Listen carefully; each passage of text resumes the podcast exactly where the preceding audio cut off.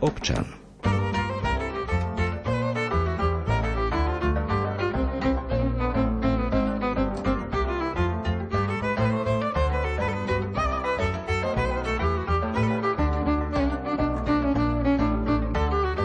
Európu, ale aj celý svet posledné dni strašia opičiek jahne. Objavili sa už dokonca v Českej republike, Maďarsku a Rakúsku, čiže iba pár kilometrov od hraníc so Slovenskom. Odborníci hovoria o tom, že je len otázkou času, kedy budeme mať prvý prípad aj u nás.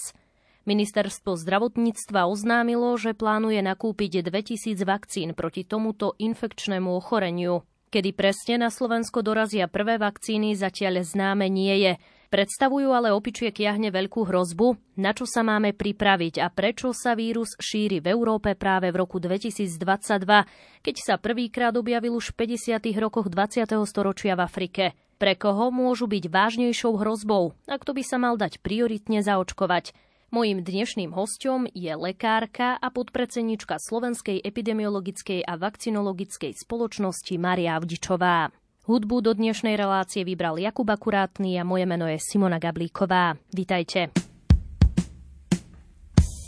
Vidím a smejem sa, ruka sa sunie políci, sunie sa políci, len pomaly odkrýva pokojnú tvár, Niko sa usmievaš.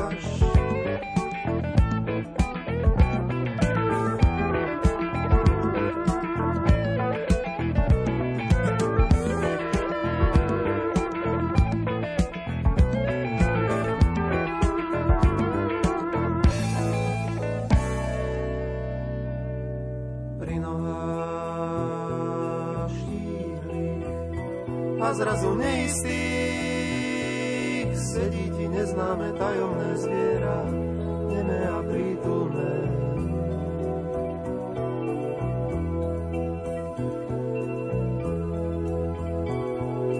Každým pohľadom sa oblasť premení, múdrymi očami nás spolu zrkadlí, bláznivo zrkadlí.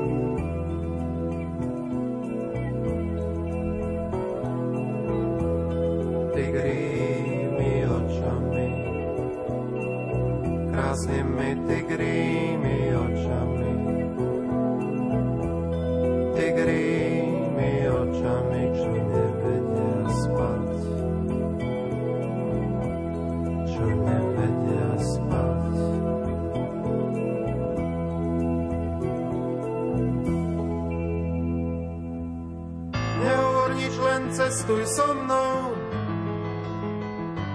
Všetko nám dopovie zvlnený divý sad za oknom vlaku. Nehovor nič, len cestuj so mnou.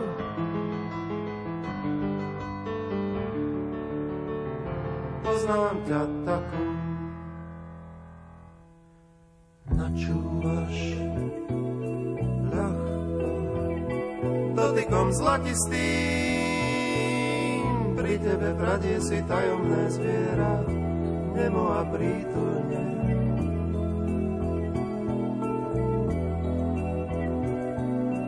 Každým pohybom ťa ovlast premení, blízkymi očami sa v nás dvoch zrkadlí, tak blízko zrkadlí.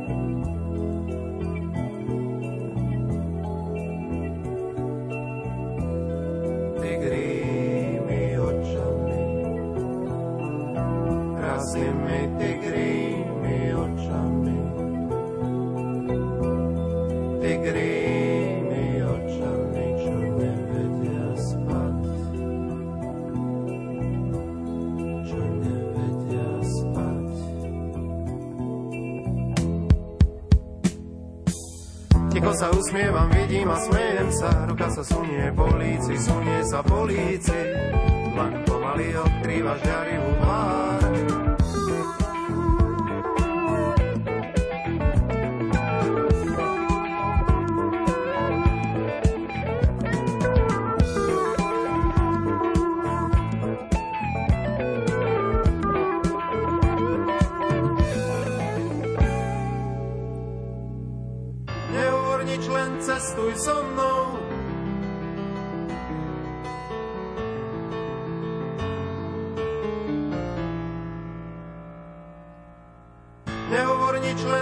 cestuj so mnou.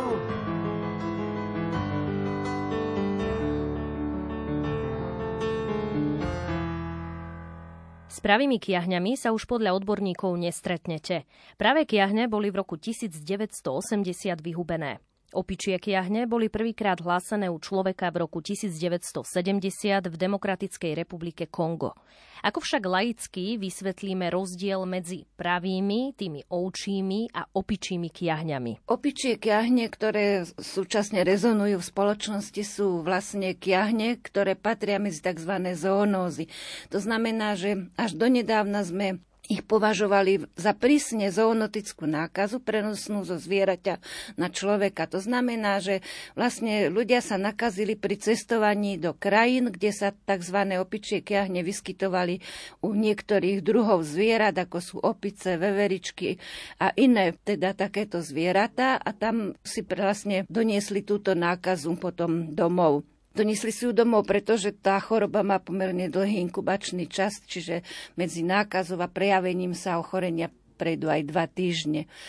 Takže to bol taký zásadný rozdiel medzi tými pravými kiahňami, ktoré sa prenášali výlučne z človeka na človeka kvapočkovou infekciou, kontaktom a podobne. Úplne iný je pohľad na ovčie kiahne, pretože ovčie kiahne spôsobuje vírus, ktorý nepatrí medzi ortopox vírusy. To znamená, že vlastne ho spôsobuje úplne iný druh vírusu a aj priebeh ochorenia je úplne iný ako u pravých kiahní alebo u opičích kiahní. To znamená, že ovčie kiahne e, odlíšime jednak podľa klinického priebehu a jednak podľa toho, čo spôsobuje toto ochorenie. Existuje ešte iný druh kiahni? Iný druh kiahni v názvosloví nemáme, ale je ešte viacero exantémových ochorení, ktoré musíme potom brať do úvahy pri diferenciálnej diagnostike.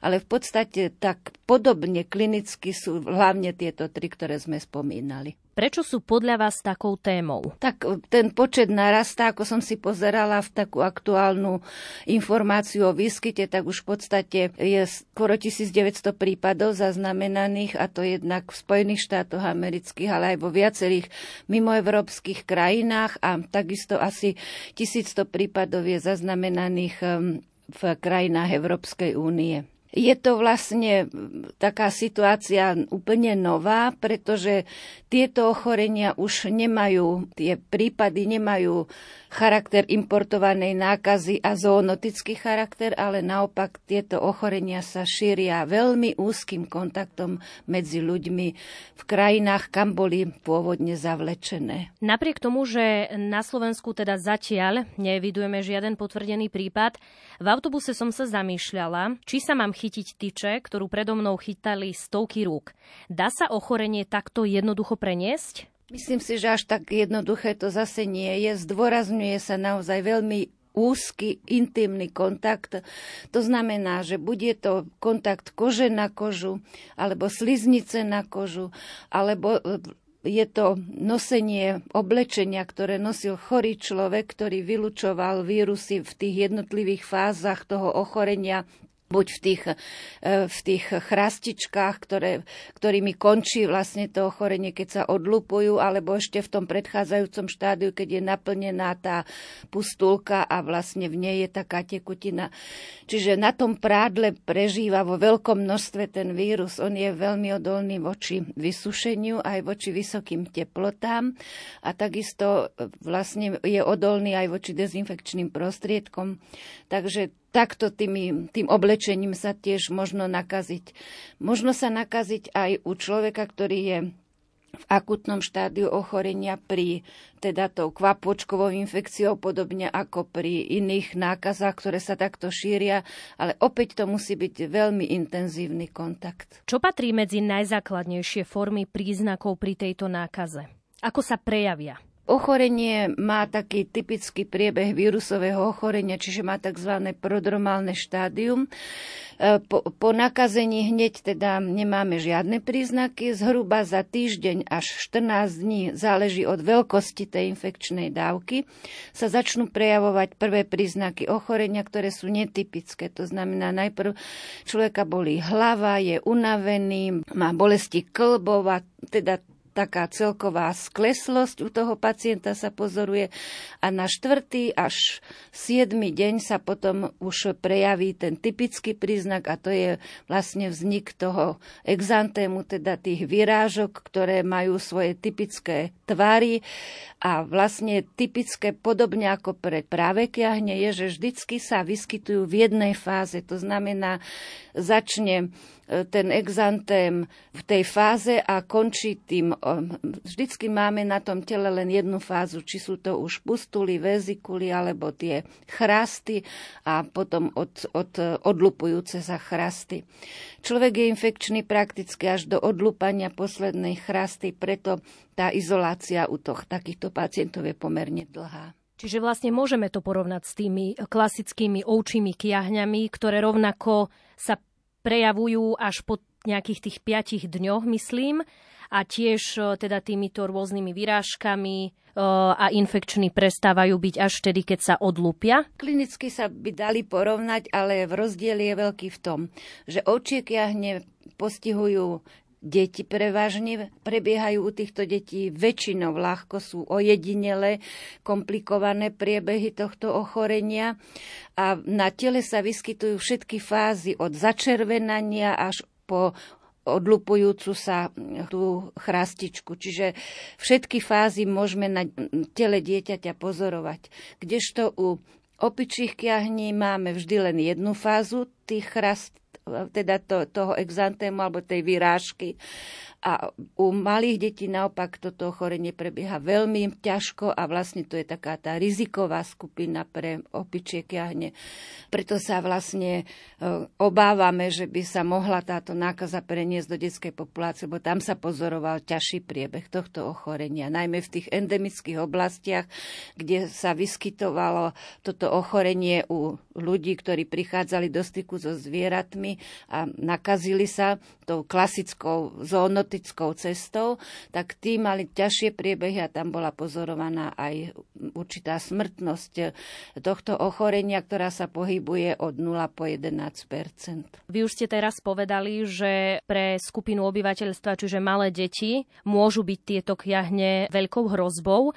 Kto však ešte patrí aj do tej rizikovej skupiny? Sú to aj napríklad dôchodcovia? Tak skôr sú to osoby, ktoré majú poruchu imunity, teda imunokompromitované osoby. Dôchodcovia majú tú výhodu, že boli v minulosti očkované proti pravým kiahňam, kde sa očakáva doznievajúca imunita, ktorá od 40 do 85 e, prípadov chráni proti ochoreniu opičími kiahňami.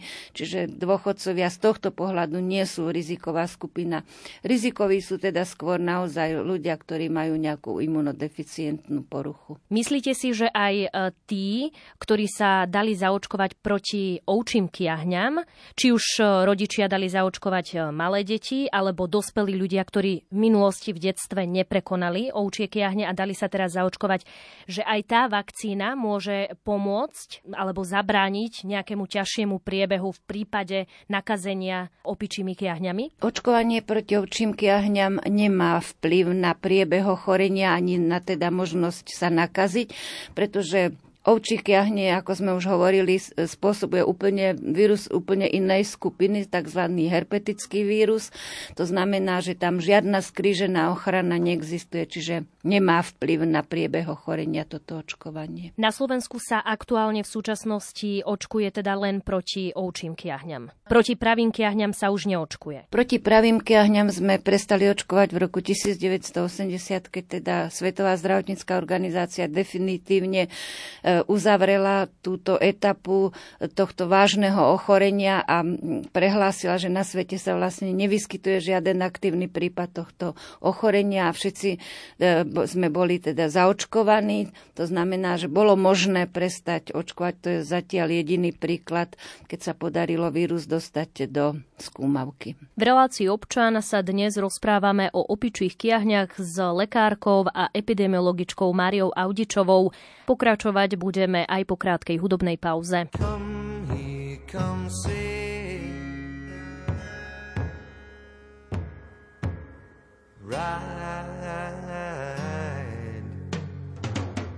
on the night.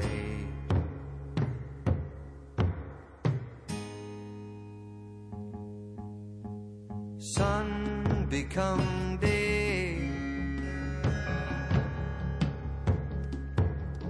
Day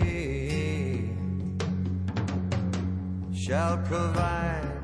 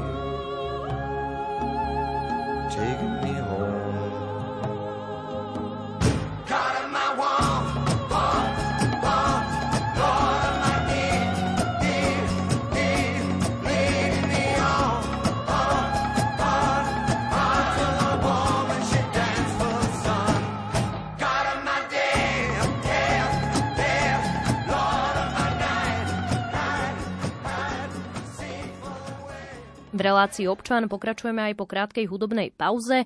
Mojím dnešným hostom je lekárka a epidemiologička Maria Audičová. Ministerstvo zdravotníctva avizovalo, že nakúpime 2000 vakcín proti opičím kiahňam.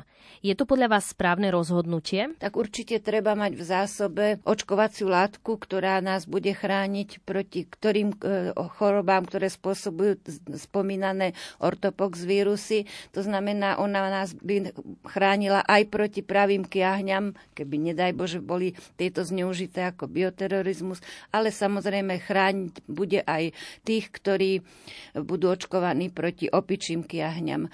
Zatiaľ také špecifické odporúčanie aj Svetovej zdravotníckej organizácie a Európskeho centra pre kontrolu chorôb je, aby sa očkovali len osoby, ktoré sú v úzkom kontakte a možno ich zaočkovať ako 4 dní, najviac do 4 dní od toho posledného kontaktu s chorou osobou. A mali by sa očkovať hlavne práve tie spomínané imunokompromitované osoby, teda osoby, ktoré trpia nejakým e, ochorením, ktoré im znižuje imunitu a teda vlastne ich e, spôsobuje, že sú rizikoví. A tieto vakcíny, teda to sú tie vakcíny proti pravým kiahňam? Či to sú nejaké iné vakcíny? V Spojených štátoch amerických vyrobili vakcínu, ktorá novej generácie, ktorá není špecifikovaná ani na pravé kiahne, ani na opičie kiahne, ale proste je to vakcína proti ortopox vírusom, to znamená, bude chrániť proti všetkým ochoreniam, ktoré spôsobia tento e, teda druh vírusov, ortopox vírusy sú teda tie, ktoré, proti ktorým budeme chránení. To znamená, je to vakcína aj proti jednej, aj proti druhej chorobe. Začalo sa diskutovať aj o vývoji úplne novej vakcíny na opičie kiahne. Odborníci argumentujú, že by mohli byť účinnejšie ako vakcíny, ktoré teda boli vyvinuté na práve kiahne. Efektívnosť vakcín sa sleduje aj teraz. Teda, ako som spomenula, sú k dispozícii dve vakcíny. Jedna je vakcína, ktorá sa používa klasickým spôsobom, to znamená sa vlastne inokuluje vakcína e, vpichom do kože, tak ako sme kedysi očkovali proti pravým kiahňam a na to sa kvapne teda tá vakcína tým vzniká chránička, ktorá teda bude chrániť proti tomu ochoreniu. Aj e, k dispozícii aj ďalšia vakcína, ktorá sa už e, podáva podkožne, subkutáne a táto vakcína sa musí podať v dvoch dávkach v intervale 4 e, týždňov. Takže tieto vakcíny momentálne sú teda ich skúšanie je ukončené. Pracuje sa aj na špecifických vakcínach, ale zatiaľ teda k dispozícii sú len tieto spomínané dve. Čiže to hovoríme zatiaľ o tých Spojených štátoch, kde tieto vakcíny aj e, teda tú vakcínu novej generácie vynašli a dali už do obehu. K nám si myslíte, že kedy tieto vakcíny prídu? Máme slúbený, slúbené tieto vakcíny, že budú dodané, pretože tie americké firmy majú zástupcov aj v Európe a teda budú určite dovážať, aj dovážajú už tieto vakcíny aj do európskych krajín. Veľkým odberateľom je napríklad Nemecko, ale aj ďalšie krajiny teda nakúpili kúpili túto vakcínu a už aj použili v niektorých prípadoch pri ochrane tých e, rizikových kontaktov. Ako dlho by trval vývoj takej tej vakcíny priamo na tie opičie kiahne? Ako dlho vlastne trvá taký vývoj vakcíny? No, vývoj vakcíny je naozaj dlhodobá záležitosť, pretože jednak sa musí nájsť vhodný ten kmeň vírusu, ktorý bude použitý na vývoj tej vakcíny, pretože sa jedná vlastne o živé atenuované vakcíny. Ehm, musí teda, musia prebehnúť ehm, také tie predklinické štúdie na zvieratách a robia sa rôzne teda testy, aby mohla teda tá vakcína prísť, ehm, prísť do fázy prvého klinického skúšania a to trvá mesiace a niekedy až roky. Napríklad Vedci sa mnoho rokov usilujú o vývoj vakcíny proti AIDS, teda proti ochoreniu spôsobených vírusom ľudskej imunonedostatočnosti a bohužiaľ dodnes sa celkom ešte tento proces nevydaril. Ak bude už vakcína na Slovensku, kto by mal mať prednosť? Pre koho by mala byť prioritne určená? Jednak teda sme hovorili, že by sa mali očkovať kontakty, ktoré sú rizikové a kde teda môžeme jednoznačne povedať, že sa nám ich podarí zaočkovať do 4 dní od toho posledného kontaktu s tou chorou osobou. Môžu byť do úvahy prichádzať ešte aj osoby, ktoré pracujú v laboratóriách. To sa vo všeobecnosti odporúča, aby ľudia, ktorí sa venujú diagnostike tohto ochorenia, teda priamo s tými materiálom prichádzajú dennodenne do styku, tak tí by takisto mohli byť chránení a v niektorých krajinách už naozaj teda aj tých laboratórnych pracovníkov zaočkovali napríklad v Spojených štátoch. Aká je účinná prevencia? Voči kiahňam, okrem teda očkovania? Myslím si, že vychádza z toho, že je to nákaza, ktorá sa jednak teda šíri vzdušnou cestou, teda tými drobnými kvapočkami pri rozprávaní a teda vylučujeme ju z tých sliznic. To znamená, že prekrytie horných dýchacích ciest by tu bolo na mieste. Nehovorím, že by sme teraz všetci mali nosiť znova e, respirátory alebo rúška, ale keby sme teda mali to nešťastie, že sa stretneme s osobou, ktorá už je v tom e, štádiu rozvoja tohto ochorenia, tak určite áno. Ďalšia taká ochrana je, keď v domácnosti by sa teda vyskytlo to ochorenie, tak treba prísne oddeliť e, celý ten e, rodinný život toho izolovaného človeka, individualizovať všetky jeho pomôcky, oblečenie, uteráky, aby teda nedošlo k nákaze prostredníctvom toho kontaminovaného oblečenia alebo postelného prádla a podobne. Čiže toto sú také zásadné veci, ktoré, e, ktoré treba teda zachovať pri výskyte toho ochorenia. Sú krajiny, ktoré neizolujú pacientov v nejak, na infekčných ochoreniach, ale teda riadia sa klinickým stavom. Ak je klinický obraz toho ochorenia e, ľahký alebo stredne ťažký, tak e, tí pacienti sú izolovaní doma a musia dodržiavať teda tieto zásady a tým sa musia riadiť aj tie kontakty týchto osôb.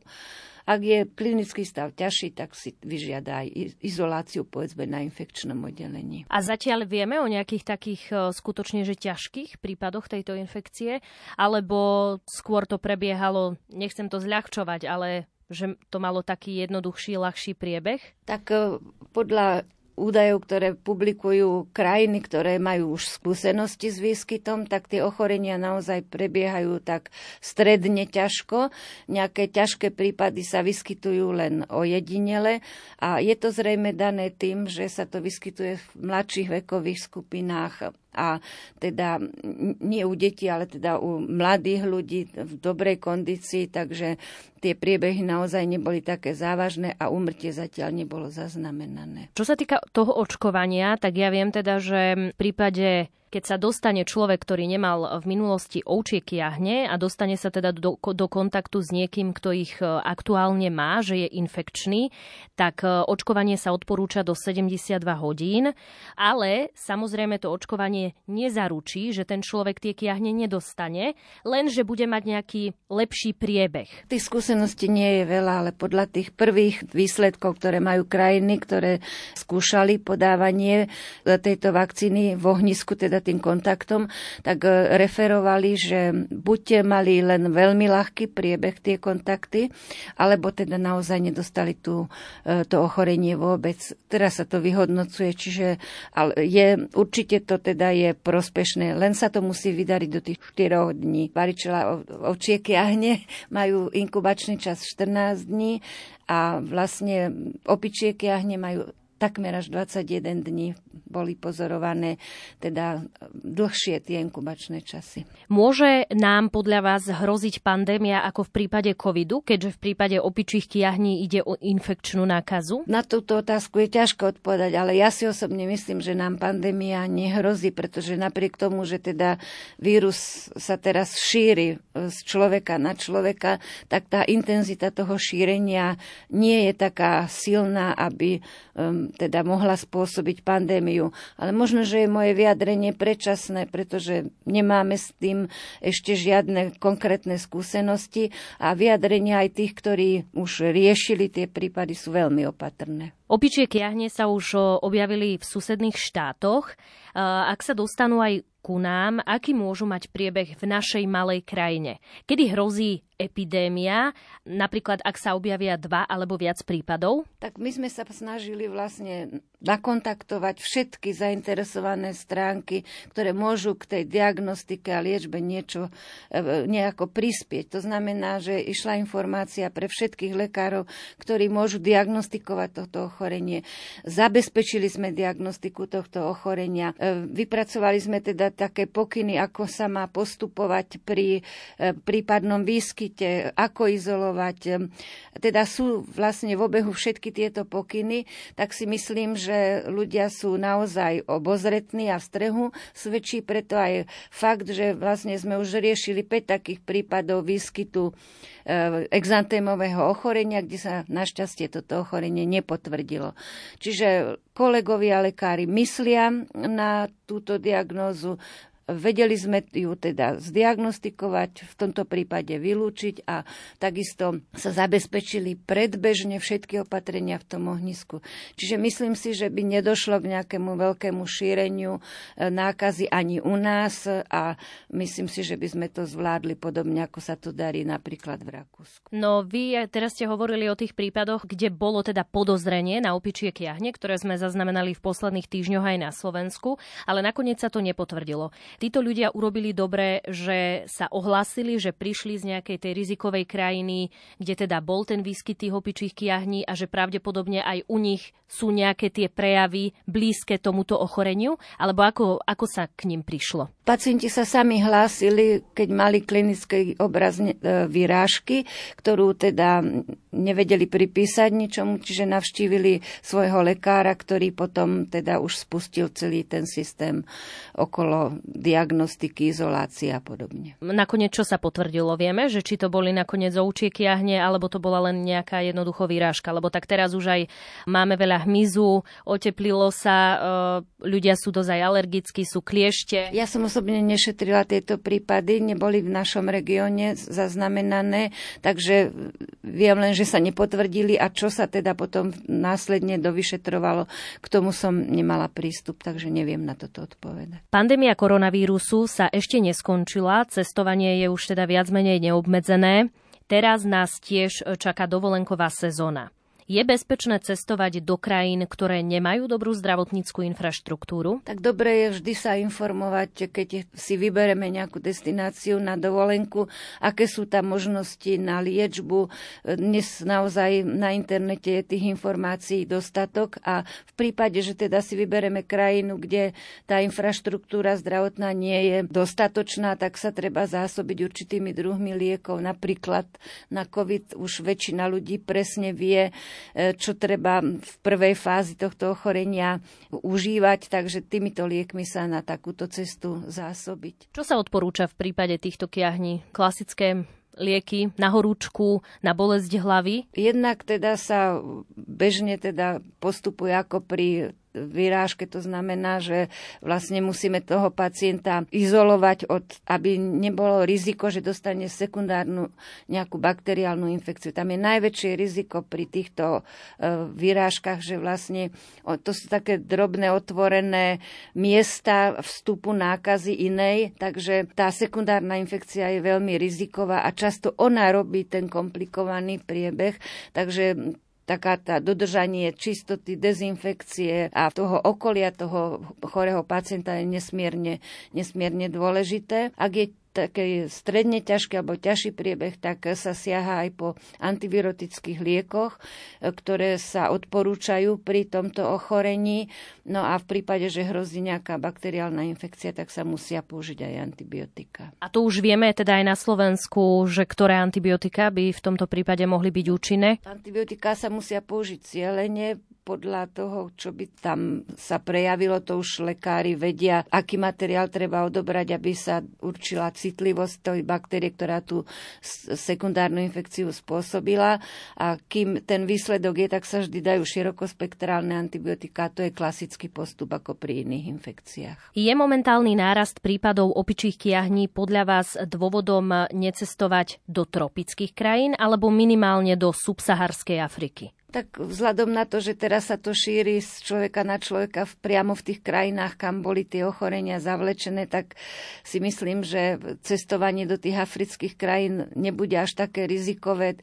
Aj tam prebiehajú samozrejme v niektorých rokoch veľké epide- väčšie epidémie tohto ochorenia, ale myslím si, že pri určitej tej opatrnosti vycestovať sa určite môže. Ktoré časti sveta sú na infekčné ochorenia vo všeobecnosti najrizikovejšie? To je ťažká otázka. Všade sa e, hrozí niečo iné, ale určite najrizikovejšia je Afrika, niektoré azijské krajiny, pretože to, čo tu ventilujeme, opičiek jahne, tu máme ešte ďalšie rizika, ktoré sú spojené s cestovaním.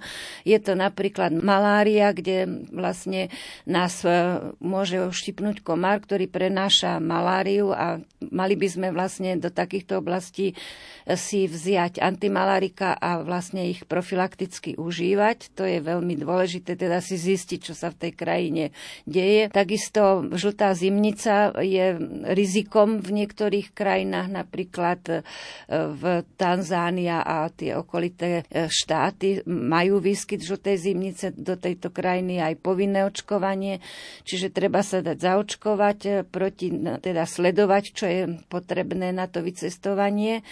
No a potom sú ešte ďalšie rizika, napríklad e, keď je výskyt meningokokových nákaz je častejší v niektorých afrických krajinách a preto sa napríklad vyžaduje, keď sú tie slávnosti a púť do Meky, tak vlastne všetci účastníci musia byť očkovaní proti meningokokovej meningitide.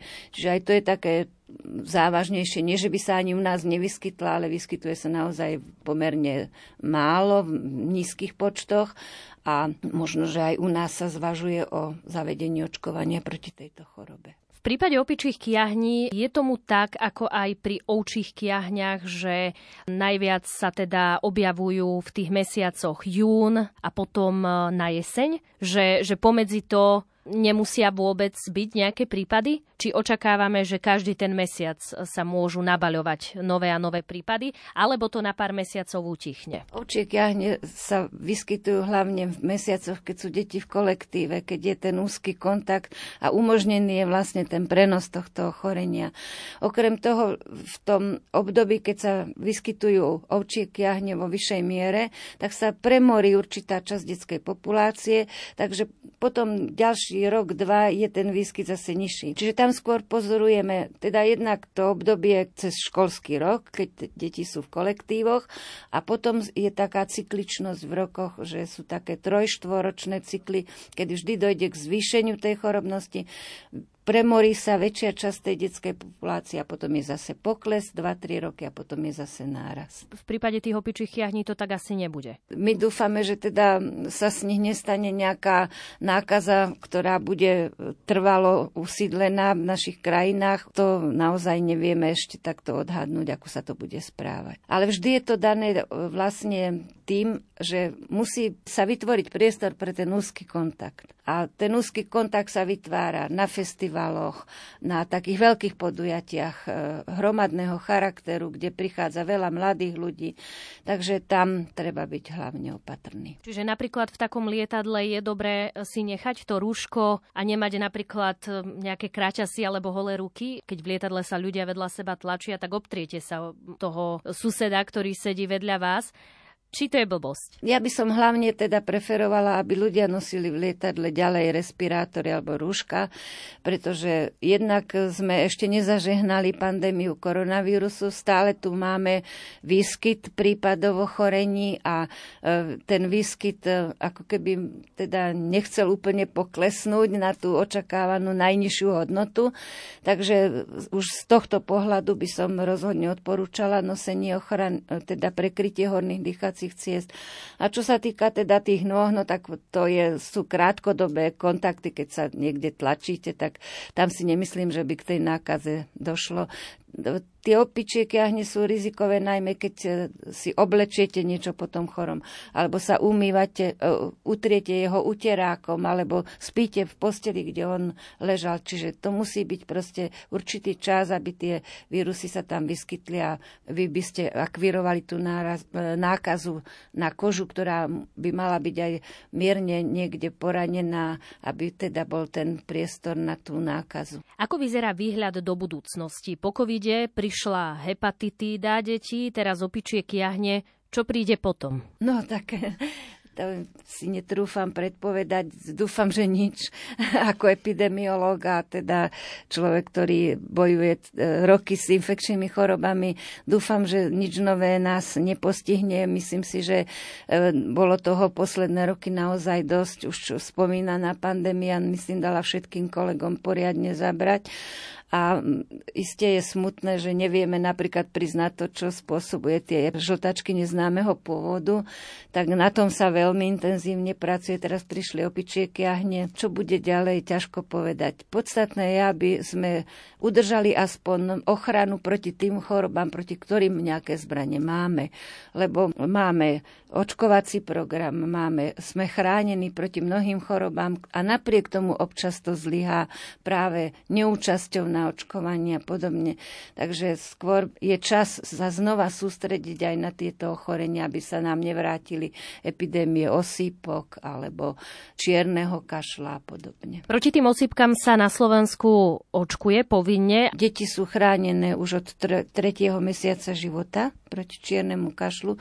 Dostávajú tú vakcínu v tej šest, kombinovanej hexavakcíne, ktorej je 6 teda antigénov proti šiestým chorobám. Jedno z nich je aj zložka proti čiernemu kašlu alebo pertusis. A potom, eh, keď tie deti rastú, tak mohli by sme teda povedať, že aké sú ešte tie povinné očkovania na Slovensku, že čo, na čo netreba zabudnúť? Tak v 3., 5. a 11. mesiaci života deti dostávajú očkovaciu látku, ktorá je teda kombinovaná, zahrňa očkovanie proti žltačke typu B, proti diftérii, tetanu, čiernemu kašlu, hemofilovým invazívnym ochoreniam a detskej obrne a simultáne ešte dostávajú do druhej nožičky očkovaciu látku proti pneumokokovým invazívnym nákazam.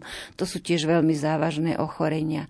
Potom sú preočkované 15. mesiaci života proti osýpkam, ružienke a mumsu a potom sa vlastne preočkovávajú proti týmto chorobám v 5. roku života znova proti osýpkam, ružienke a mumsu, proti, v 6. roku zase proti detskej obrne, difterii, tetanu a čiernemu kašlu a potom ešte v 13. roku života sa e, preočkovávajú znova proti difterii, tetanu, pertusis. A v dospelosti nás čakajú ešte nejaké povinné očkovania? V dospelosti máme povinné očkovanie proti tetanu a proti e, záškrtu. To má, e, e, tetanus je vlastne nákaza, kde sa nehrá o kolektívnu ochranu.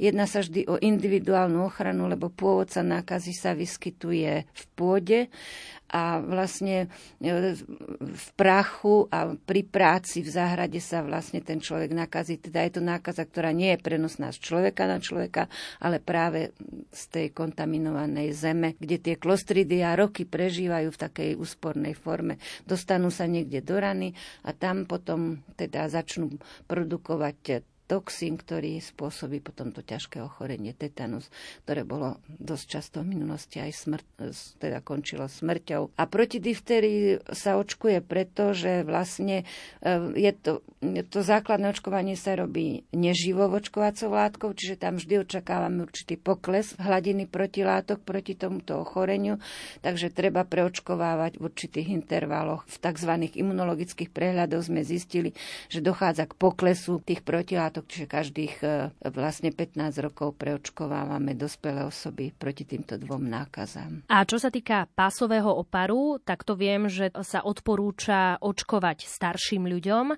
ale napríklad teraz sú veľmi nebezpečné aj kliešte, ktoré teda napadnú ten organizmus a môže z toho vzniknúť až silná bolerióza. Čo si o tom vymyslíte? Herpetické vírusy majú tú nešťastnú vlastnosť, že dokážu prežívať v našom organizme napríklad po prekonaní teda ovčích kiahní a vlastne tieto môžu potom sa manifestovať ako herpes e, zoster, teda pásový opar, čo je veľmi nepríjemné ochorenie u dospelých osôb a vlastne u tých, väčšinou je to u ľudí, ktorí sú oslabení niečím. Čiže tieto osoby, ktoré majú nejaké chronické choroby a teda ľahšie podliehajú vo všeobecnosti infekčným ochoreniam, sa odporúča dať sa po 50 zaočkovať očkovacou látkou látkou proti herpes zoster. Zostáva sa volá táto očkovacia látka. Čo sa týka kliešťov, tak eh, máme, kliešte prenášajú viacero ochorení eh, a k dispozícii je teda očkovacia látka proti kliešťovej encefalitide. To je vírusové ochorenie, ktoré prenáša infikovaný kliešť a teda chrániť sa dá očkovaním a vlastne možno e, takú úplnú ochranu dosiahnuť po troch dávkach tohto očkovania a vlastne treba sa preočkovávať každých 3 až potom a 5 rokov. A teraz prebiehajú štúdie, kde sa uva- teda zistuje, že tie protilátky pretrvávajú po tom treťom preočkovaní a že už potom sa nebude musieť ďalej preočkovávať. Opičími kiahňami určite nechcú epidemiológovia polarizovať spoločnosť. Niektorí občania si dokonca povedia, ako by už toho počas troch rokov covidu nebolo dosť. Ako by sme sa mali podľa vás stavať aj k informáciám z médií o opičích kiahňach? Ako ich rozumne príjmať? No tak treba teda čítať naozaj len také tie e, seriózne informácie. E, my sa snažíme vlastne informovať o tomto ochorení na webových stránkach jednak Úradu verejného zdravotníctva aj teda na webovej stránke Ministerstva zdravotníctva, takže treba skôr sa orientovať podľa týchto informácií. V relácii občan bola mojím hosťom lekárka a epidemiologička Mária Audičová. Ďakujem vám veľmi pekne, že ste prijali pozvanie. A ja ďakujem za pozvanie a dúfam, že si e, poslucháči niečo z toho odnesú. Moje meno je Simona Gablíková a hudbu do relácie vybral Jakub Akurátny. Prajeme vám ešte príjemné počúvanie aj ďalších programov Rádia Lumen. Do počutia. Kam tento svet speje? Zuby majú byť len biele. Vraždy sú aj v leporele, kam ten svet speje. Rozum vždy ide s vekom, závislí sme vždy na niekom. Zaspávame vďaka liekom, čo robiť s dušou človeka sloboda narieka, lebo nám velí svet. A jeho stroje už vedú s nami boje. O vzácný čas. Ochránky do parkov, problémy s morálkou. A viacej ruku, jak čerstvého vzduchu ostali z nás, ostali z nás.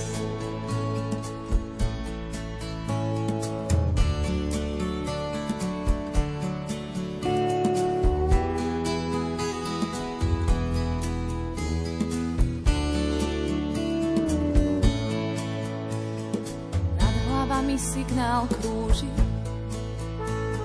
človek zvláštnym Bohom slúži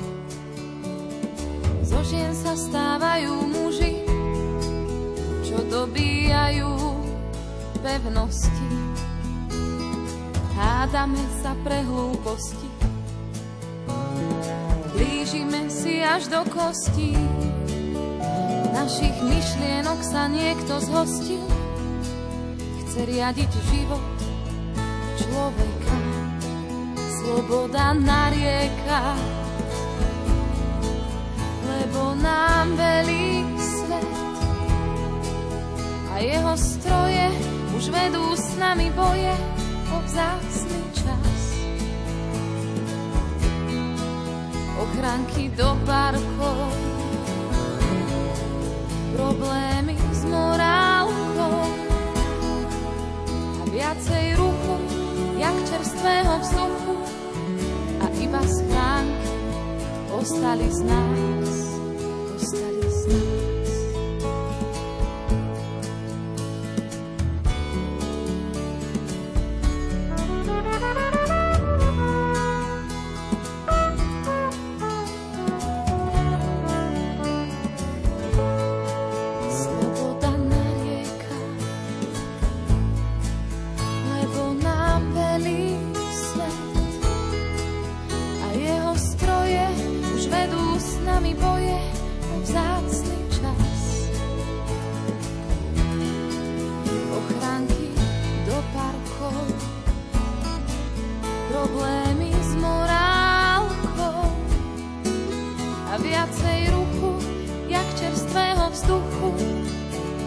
schránky ostali z nás, ostali z nás.